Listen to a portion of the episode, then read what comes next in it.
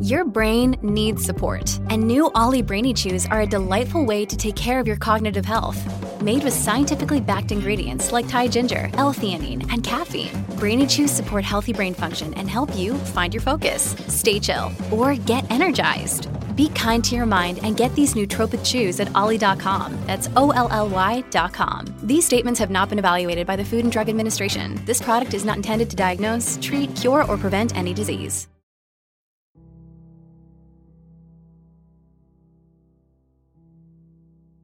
Back in 1962, there once was a boarding school in the village of Kashasha, a small community in Tanganyika, which we know as Tanzania today.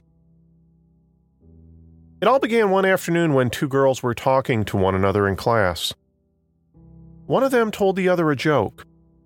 Before long, both girls were giggling. Soon, that giggling erupted into a full blown fit of laughter. At first, there was nothing particularly strange about this incident.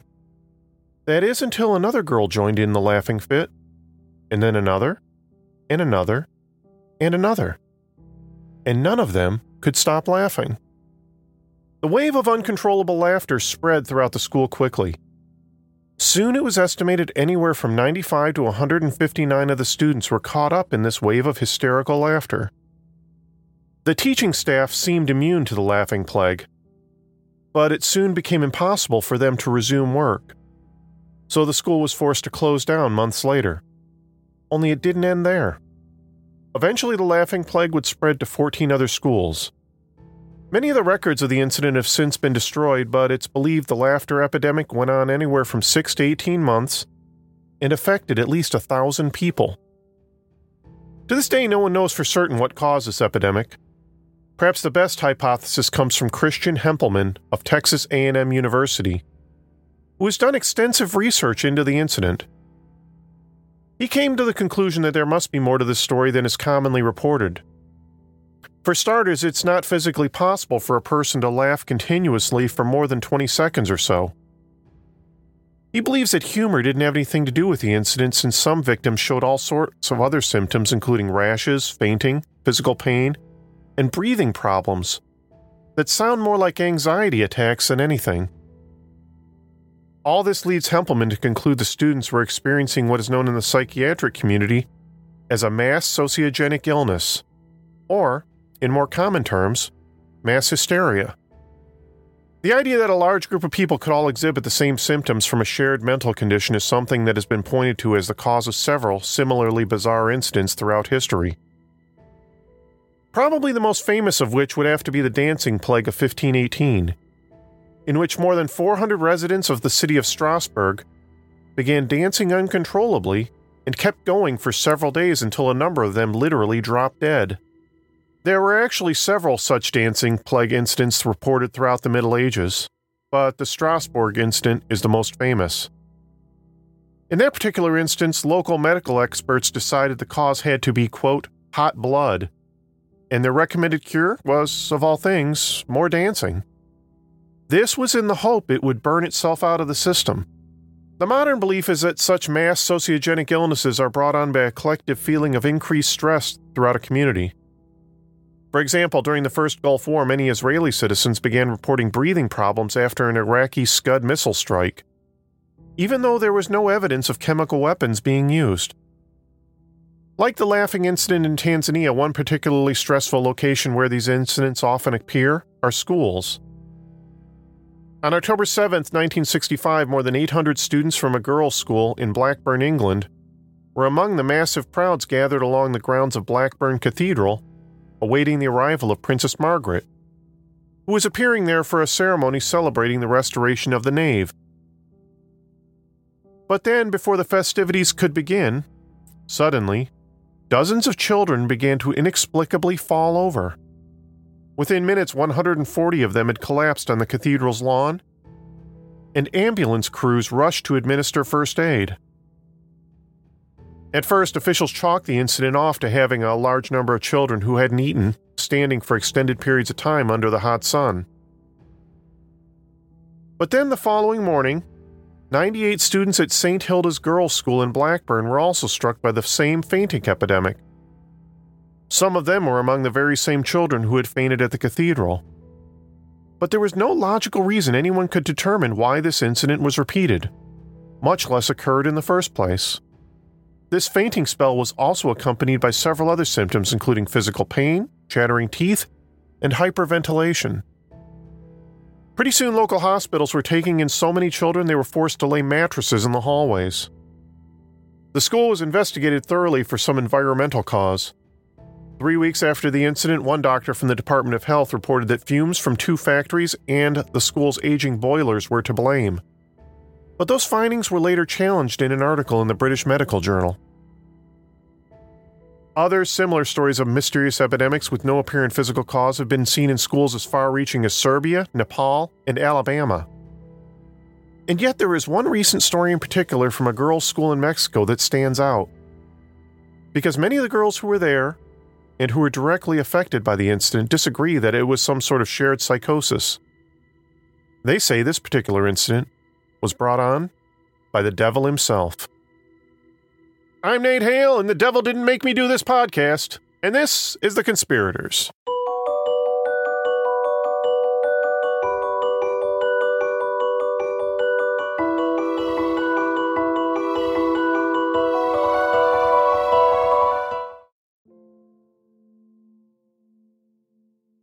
Throughout history, you can find plenty of strange mass hysteria incidents that were blamed on the devil. Back in the 15th century, there was one bizarre incident where a group of nuns living in a convent in France began to meow like cats. This was especially disturbing to the residents of the area back then, since cats were widely believed to be the servants of the devil. This strange meowing spread among the nuns rapidly, and within a few days, dozens of them were doing it for hours on end, all in unison. Their chorus of cat noises grew so loud they could be heard throughout the surrounding neighborhood. Residents grew so upset that a group of soldiers were sent in to put a stop to it by force. They decided the appropriate cure was to administer regular beatings until the nuns finally stopped. Another similar incident from the 15th century that was also blamed on the devil also occurred in a convent in Germany. This particular group of nuns began to exhibit their own particular animalistic behavior when they began to savagely bite and claw at one another.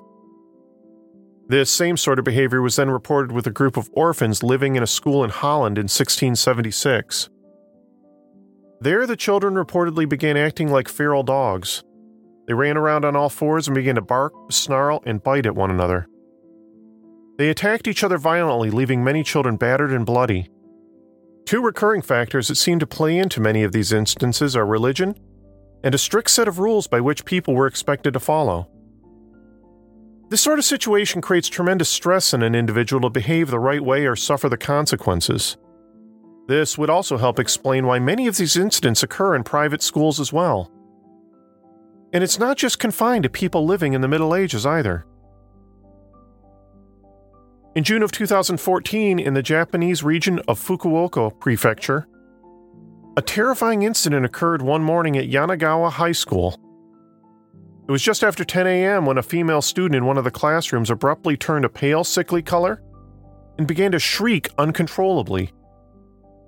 She then collapsed in a convulsing heap on the classroom floor while her classmates and teacher stared on in shock. Everyone rushed to the girl's aid, but then immediately two more began shrieking the same way. All the color dropped from their face, and they too collapsed and began convulsing. Soon, 27 students in total, all female, were experiencing the same symptoms. By 1 p.m. that afternoon, the school was forced to shut down. Social media posts from students that day all began to zero in on demonic entities invading the school and possessing the girls. Some students claimed the girls who collapsed screamed things like, kill me, or die, as they twitched on the floor. All of which leads us to one of the most well documented such incidents in recent years. It's a story that to this day some people still attribute to the supernatural being the cause. An incident that occurred between 2006 and 2007 in a place called Girlstown. Girlstown is a Catholic boarding school in Chalco, Mexico. It was started by an order of nuns headquartered in South Korea known as the Sisters of Mary. It was one of 10 such schools in Asia and Latin America that was operated by a charity called World Villages for Children in Asia. The sisters had the aim of providing impoverished young women a strict Catholic upbringing, while also giving them a free education, shelter, and housing. Students who were accepted to the school were allowed to bring nothing with them none of their extra clothes, jewelry, cell phones, or even any family photos.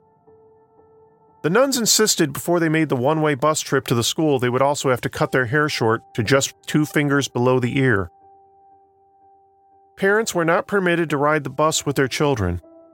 Any parent who wished to accompany the child to school would have to pay for their own transportation. And considering how impoverished many of these families were, that didn't happen very often. It would be a difficult life for the students at Girlstown, but one that provided opportunities that were otherwise unaffordable for them. But by March 2007, a wave of panic had set in throughout the school.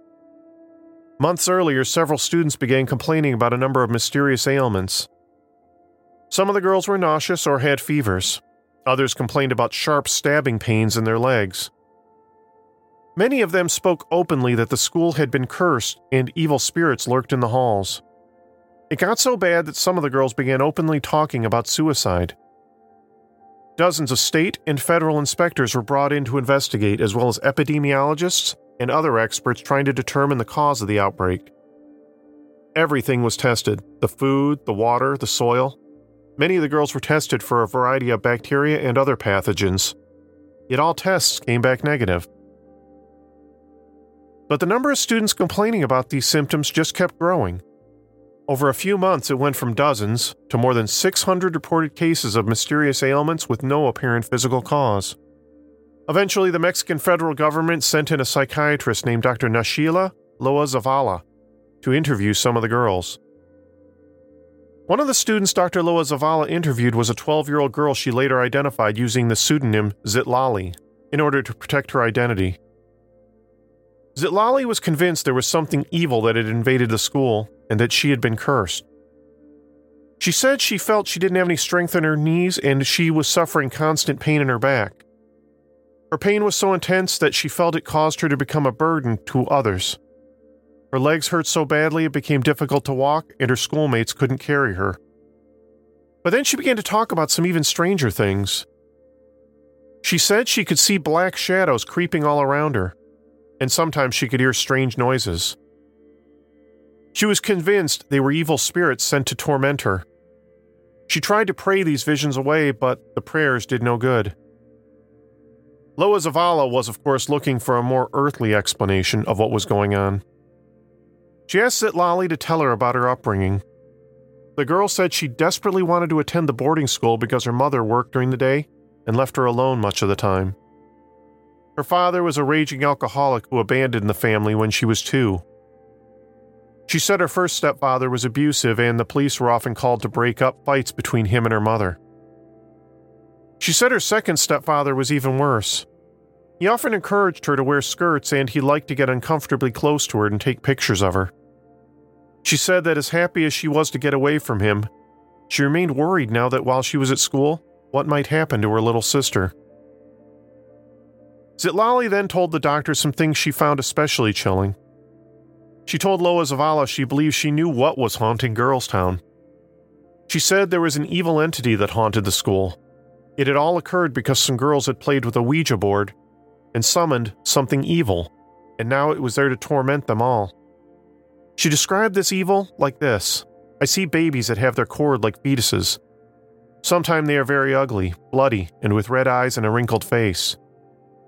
Zitlali said she was terrified of the babies, although sometimes they appeared angelic, but no less disturbing. Sometimes they appeared to her with no face at all. This, of course, all sounded pretty disturbing to Loa Zavala, but she couldn't help but wonder how much the school itself and its strict Catholic teachings had helped encourage these thoughts in the girl. Attending Girlstown was an isolating affair that had more than a few elements in common with prison life. Contact with the outside world was, for the most part, strictly forbidden. Just outside the manicured hedges that surrounded the school stood a security tower and a 20 foot tall fence topped with razor wire. After the girls made the long bus trip to the school, they were led in straight lines to the gymnasium where they were told to strip to their underwear and leave their clothes on the ground. They were then given the school uniform a white blouse, long blue skirt, and tennis shoes. While they stood naked, they were subjected to extensive physical searches for any sort of contraband. Some of the girls tried hiding family snapshots in their underwear, then telling the nuns they had their period. But in all cases, the photos were found and confiscated, leaving many of the girls in tears. Any girl who was caught with any sort of other infraction they hadn't informed the nuns about, like a hidden tattoo or signs of waxing, were immediately put back on the bus and sent home. The school had a seemingly endless set of rules no television, no reading magazines, no listening to the radio, and no phone calls, not even to relatives. Students could receive letters but not send any in return. And of course, all incoming mail was screened. One other unusual rule they all had to abide by was that all girls were expected to celebrate their birthdays on the same day which was chosen to coincide with the anniversary of the day the school was founded. Emotional connections of any kind were also discouraged, especially between students and staff members. This included most physical contact. If it seemed like one of the girls was getting too close to one of the staff members, both individuals would be reassigned elsewhere to split them apart. Students had only each other to turn to for comfort, but even this was discouraged by the school and if the nuns noticed any of the girls getting too close for their liking, they would be separated as well. About a year before the reports of phantom pains and supernatural encounters occurred, the girls were taken on a field trip to a Catholic university in central Mexico. While they were there, some of the girls discovered a magazine with an article that contained a guide on how to make a Ouija board. These boards have been around in one form or another for more than 100 years, they first came to prominence in the public during the height of the spiritualist movement of the late 19th century. You'll sometimes hear them referred to as spirit boards or talking boards. In fact, the article from the students from Girlstown discovered referred to it as La Tabla. But no matter the term used, they all refer to basically the same thing a board adorned with letters and numbers laid out in rows, along with the words yes and no. You're supposed to then gather around the board with a group of people then place a circular piece of glass on the board. Everyone then places their fingertips on the glass and begins asking questions of the spirits, and if the spirits are so willing, supposedly the glass will move around and the spirits will answer you. It was a girl named Maria who came from the town of Tuxtepec who first decided they should make their own Ouija board. She and several of her classmates began playing with the board on the rooftop terrace of their dorm tower practically every night after lights out. Maria was a natural leader, and the other girls often did what she said. There were other darker rumors about her as well. Some students began to say that Maria's mother was a well known witch in her community and a proud follower of Saint Death. It was right around the time the girls began playing with the spirit board that some of them began to complain about strange things happening. One girl named Jovita, who also came from Maria's hometown, began experiencing terrifying visions. She said she began hearing strange noises and often felt like she was being watched. She said that one night she went to the bathroom, and even though she was certain she was alone, she heard one of the other toilets flush nearby. She was so frightened she left her stall and began opening each stall door one by one to confirm they were all empty. But as soon as she checked the last door, she heard the first toilet she had already checked flush once again. After that, Jovita grew increasingly paranoid there was something after her. It was standard procedure for the nuns to periodically rotate the girls through the collection of bunk beds in each dorm. This was another method they used to discourage any personal attachments between students. But after the bathroom incident, whenever they shuffled the bunks, Jovita refused to take any bed that was near a window for fear of seeing something terrifying staring back at her. The sisters, of course, remained completely oblivious of the Ouija board sessions, or else they would have put a stop to it immediately but interest among the girls in the sessions continued to grow. There are really many reasons to listen to our podcast, Big Picture Science. It's kind of a challenge to summarize them all, Molly. Okay, here's a reason to listen to our show, Big Picture Science, because you love to be surprised by science news. We love to be surprised by science news. So, for instance, I learned on our own show that I had been driving around with precious metals in my truck before it was stolen. That was brought up in our show about precious metals and also rare metals, like most of the things in your catalytic converter. I was surprised to learn that we may begin naming heat waves like we do hurricanes you know, prepare yourself for heat wave Lucifer. I don't think I can prepare myself for that. Look, we like surprising our listeners. We like surprising ourselves by reporting new developments in science and while asking the big picture questions about why they matter and how they will affect our lives today and in the future. Well, we can't affect lives in the past, right? No, I, I guess that's a point. so the podcast is called Big Picture Science, and you can hear it wherever you get your podcasts. We are the hosts. Seth is a scientist, I'm a science journalist, and we talk to people smarter than us. We hope you'll take a listen. One of the most popular events at Girlstown was the annual basketball tournament. This was a beloved tradition that was open to all students across all grade levels and was one of the few occasions where interaction between students was encouraged. Maria was especially psyched for her friend Liz's team to win and decided to turn to the spirits to make it happen. She later said that she had asked the spirits to help Liz and her teammates come out on top. And sure enough, they won the tournament that year. Rumors of what happened spread rapidly throughout the students, many of whom weren't happy about it. Not only was it believed that Maria was practicing black magic, but that she had cheated as well. Several students went to the nuns and told them what was going on behind their backs. At first, the nuns had no clue what a Ouija board was and had to have it explained to them. But once they understood, they cracked down hard. The sisters went and questioned Maria, who denied knowing anything about a Ouija board. But a search of her bunk revealed the board hidden beneath it. The sisters immediately expelled Maria and sent out an edict that anyone else caught playing with a Ouija board would suffer the same fate. But this wasn't quite the end of Maria's story. For starters, several students thought it was highly unfair of the sisters to only punish Maria when several other girls had been using the Ouija board as well. But Sister Chung, the school's mother superior, stood by her decision. Then something else strange that only further caused many girls to believe the school was haunted. After getting caught lying, Maria was taken from her dorm and placed in a separate room. The official story the nuns later reported was that a random wind blew through the room. Although no one else was there, and this was an interior room of the building. This mysterious wind supposedly caused the door to slam shut on Maria's finger, severing a piece off and causing blood to spray everywhere. As Maria was led from the building, Jovita and several other girls insisted that Maria cursed the school on the way out. No one could quite agree on the exact wording Maria used, and no one has been able to locate her in the years that followed the incident. But soon word had spread throughout the school that Maria had said that every one of her classmates would soon fall ill. They would suffer a great sickness in their legs and would be left unable to walk. From that point on, everyone became convinced that the school was cursed. Almost immediately after that, reports began pouring in from the students that they were seeing ghosts and suffering from a bunch of physical ailments. Dozens of girls began reporting odd stabbing pains in their legs that made it difficult to walk. Some girls began having visions of seeing dark shapes and of objects that mysteriously moved around them. Others had visions of angels and the Virgin Mary. At night, you could hear the sound of crying girls echoing through the halls. Some girls began reporting seeing what appeared to be the ghosts of dead students. Reports came in of several students seeing a row of dead girls hanging in the hallways.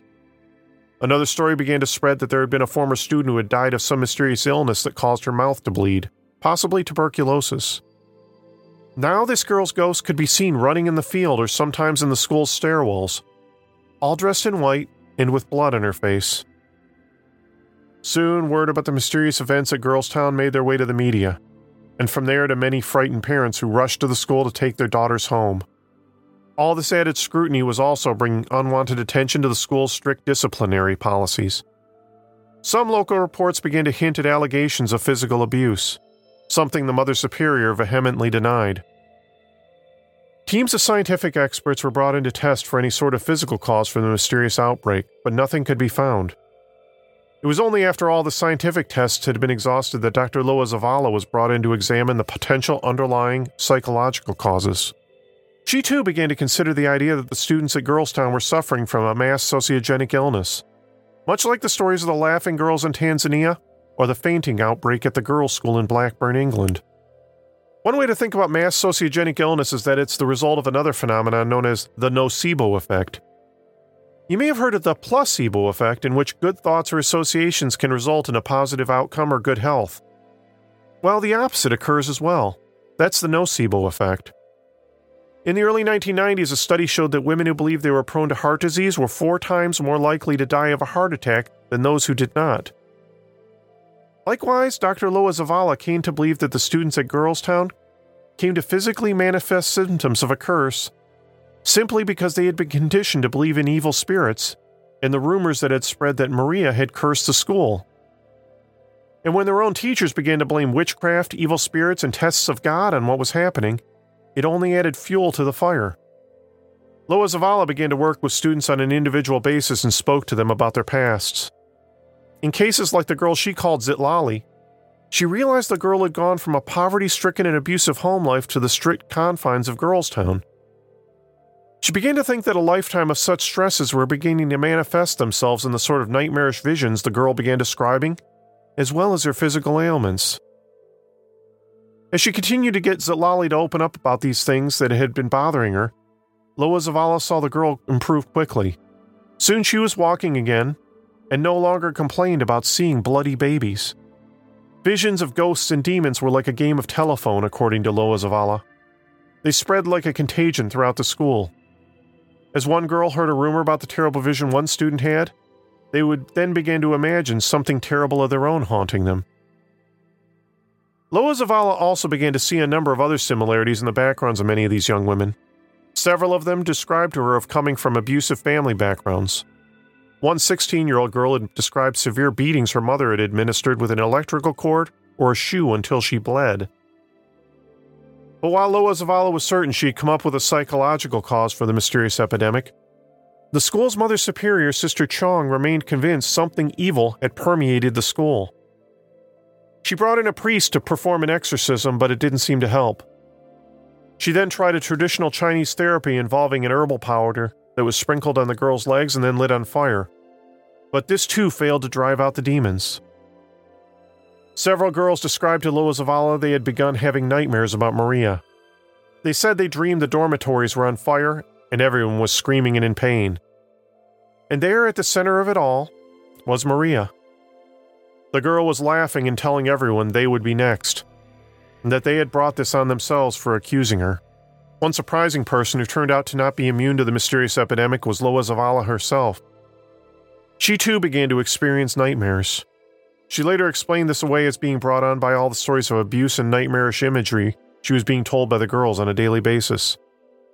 But she did admit that one day, as she sat in one of the classrooms talking with some of the girls, she began to experience a sharp pain running up the backs of her legs. Over time, she also began to feel like she was being secretly watched.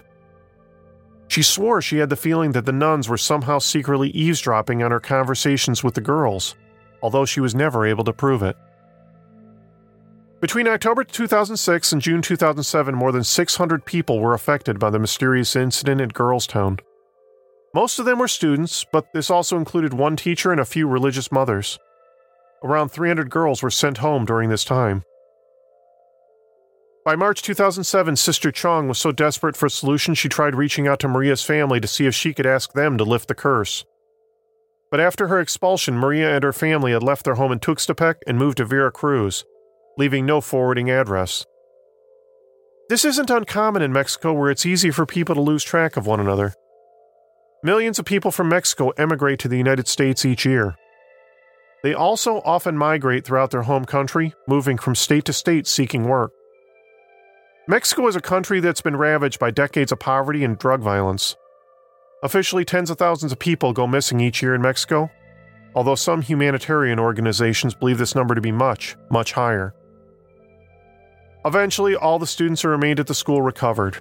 The nightmares ceased, and they all stopped showing symptoms in their legs. The final federal report signed by Dr. Loa Zavala and several other experts concluded that girls had all experienced a psychogenic disorder of movement consistent with conversion disorder. Girlstown remains open today. Sister Chong was transferred back to South Korea. She looks back on the incident as a test of God.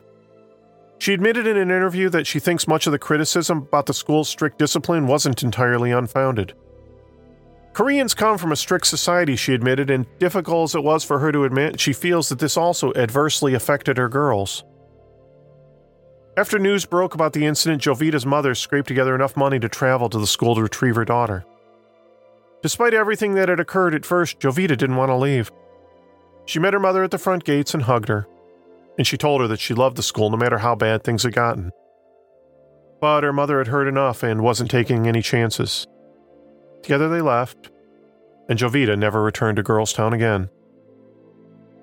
The Conspirators is written and produced by me, Nate Hale, an entirely fictional identity. Thanks so much for listening. A lot of the research for this episode was drawn from a fascinating article on Vox.com written by Daniel Hernandez called The Haunting of Girlstown. If you're looking for the best resource on this story, I highly recommend you check it out. In other business, I have some new Patreon supporters to thank. Thank you to Khalid, James, Creative Rehash, and Rob for all signing up and helping support the show. Just a reminder that patrons of the show get access to all sorts of bonuses like stickers, magnets, t shirts, and our exclusive bonus mini episodes. Another great way you can help out the show is to check out our merch store where you can find all sorts of nifty designs for conspirators mugs, shirts, phone cases, and much, much more. I'll put links to both in the show notes. Something else I encourage you to do if you haven't already done so is to tell your friends about us and to subscribe, rate, and review the show on Apple Podcasts. Each one of your ratings and reviews helps boost us in Apple's charts and helps spread the good word to more people. And if you're not on Apple, not to worry. You can also find us on Stitcher, Spotify, and most of the other places you get your podcasts. We also have a website, theconspiratorspodcast.com, where you can listen to our entire back catalog of shows. Elsewhere, feel free to follow us on social media. We're on Instagram, Twitter, and our Facebook page. And if you have a chance, drop us a line and let us know how we're doing.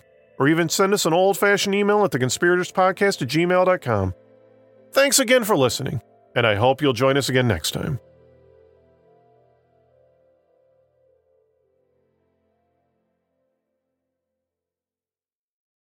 It seems like kids these days aren't going through an awkward stage. It's really not fair because Lord knows we did. So, what were you like as a kid? Well, closeted. I didn't understand my vagina. I was psychotic. I was out of my mind. But hey, if there's one thing that connects us all, that just brings people together, it's our cringe. It's being cringy. This is Awkward Stage, the podcast that dives into the most embarrassing moments from the most awkward stages of our life. I'm Nicole, And I'm Alina. and we're your hosts and the trusted guides to draw the deeply buried cringe out of each of our wonderfully awkward guests. New episodes every Wednesday. Find us on Apple Podcasts, Spotify, or wherever you listen to podcasts. Okay, the trailer's ending, so just say something not awkward. Okay. I love you. Perfect.